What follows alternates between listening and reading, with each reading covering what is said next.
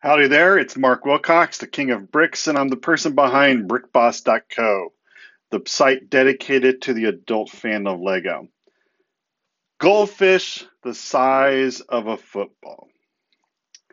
All right, the weekend before when I'm recording this podcast, as you know, I, I record these uh, uh, and, sort of early in, in batch to make sure I'm always ahead and have something every day going out to y'all to, to listen to.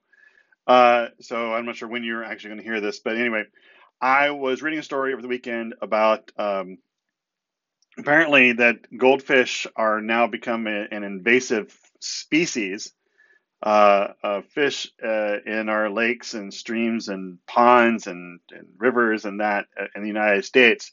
Something I hadn't really realized, uh, and it's because people uh, effectively dump goldfish into our water uh, again, this is the way I'm remembering it, and uh, uh, and these fish, you know, these little bitty fish that uh, that go out there and they, they start eating and uh, and then they grow to be much bigger because the goldfish apparently uh, we understand it that when they were first brought or first raised a long, long, time ago they were first raised actually as a as a fish for for food.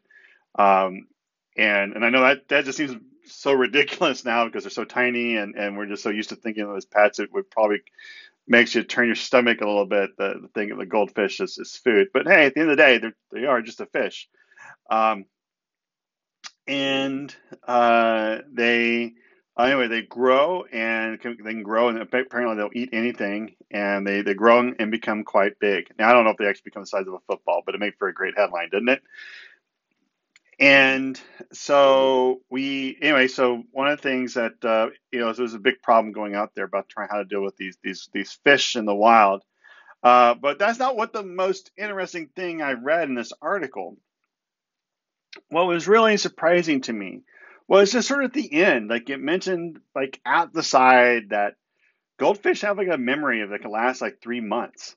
Who knew? Like you know it seems like a fish it's so uh, you know, you know, when I start thinking of sort of smart marine animals, we, we, think more towards the dolphins, uh, porpoises, and, and sea lions and seals.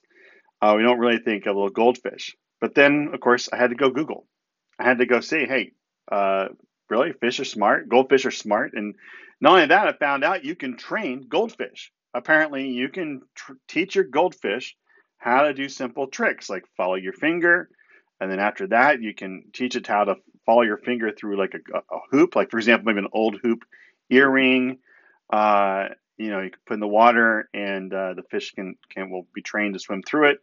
And after you sort of figure out how to teach it to do that, you can even teach it how to go through a simple obstacle course, which I just who knew? I I've been around goldfish my you know my entire life. I'm, I'm in my mid 40s, so I never.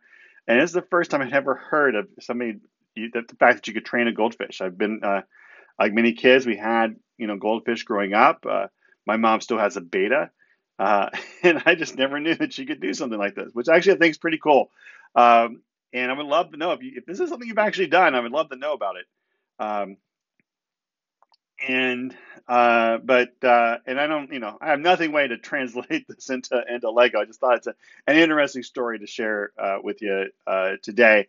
But in general, if you if uh, you do want to see what's latest going on with our with Lego news or see review some of our Lego products, I, I know here I, will train here I'm going to go back. I, I figured out how to transition this thing into a Lego story. So basically, I could see like is that you could uh, make an obstacle course out of Lego, and and then train it to to uh, um, uh, use that to basically train your goldfish to go through it uh, that'd be really cool. Something you could do, uh, and be pretty easy to to do. There's so much you know cool uh, aquatic themed, underwater themed uh, Lego sets. Actually, it's, that's kind of inspiring me now to think about it. So, anyway, if you'd like to go, and also we even have a list of uh, my favorite uh, scuba themed Lego sets at brickboss.co, as well as our free cheat sheet you can use, which use to keep track of standard Lego news.